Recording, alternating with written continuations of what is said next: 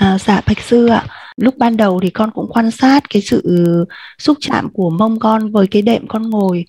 Sau uh, sau đó một hồi thì con không có thấy cảm con không có cảm giác của cái ờ, từ cái tay cho lên đến vai. Con không có cảm giác xong rồi dần dần là con cảm thấy người con rất là nhẹ. Ờ, con cũng quan sát cái sự nhẹ nhẹ nó cứ dần dần nó tăng như vậy Ờ, và đến một lúc nào đấy con thấy uh, không có cảm giác toàn thân nữa thì con cứ quan sát cái cảm giác đấy.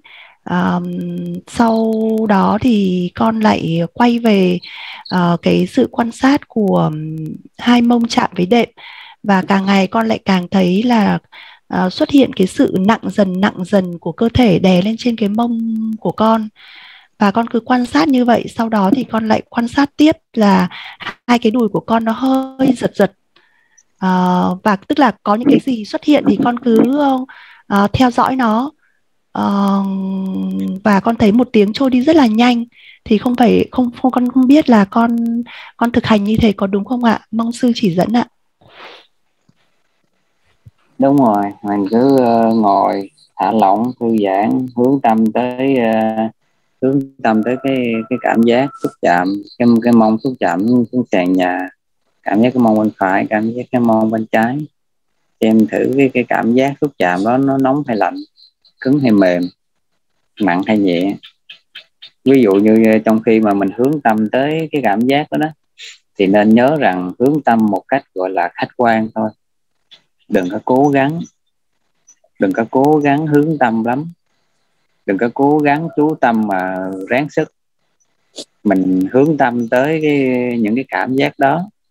Nhưng mà khi mình hướng ví dụ như mình hướng tâm tới cái cảm giác cái mông bên phải mình có thấy cái cảm giác không? Không thấy. Thì mình biết rằng nó không thấy. Rồi mình hướng tâm tới cái cảm giác cái mông bên trái. Mình thấy cảm giác gì? Thấy nó hơi lờ mờ lờ mờ. Mình biết rằng nó lờ mờ rồi mình uh, quay vô mình kiểm tra thử cái trạng thái trạng thái tâm tức là cảm xúc của mình lúc đó, đó ở trước ngực đó. Nó căng cứng hay là nó thoải mái hay nó bình thường. Nếu như mình cảm thấy nó hơi căng nó hơi khó chịu đó, thì mình thả lỏng người ra thả lỏng nhẹ nhàng thư giãn thoải mái rồi tiếp tục hướng tâm tới quan sát. Thì cô cứ uh, quan sát ờ, cảm giác rồi uh, thả lỏng rồi thư giãn, cứ vậy cứ vậy là được rồi. Còn cái đùi nó nó giật, cái đùi nó nó giật, nó co, cái đó là cái sự phản ứng của cái thân thôi. Không có cái gì đặc biệt hết á. Và cả nhóm nên nhớ một cái nè.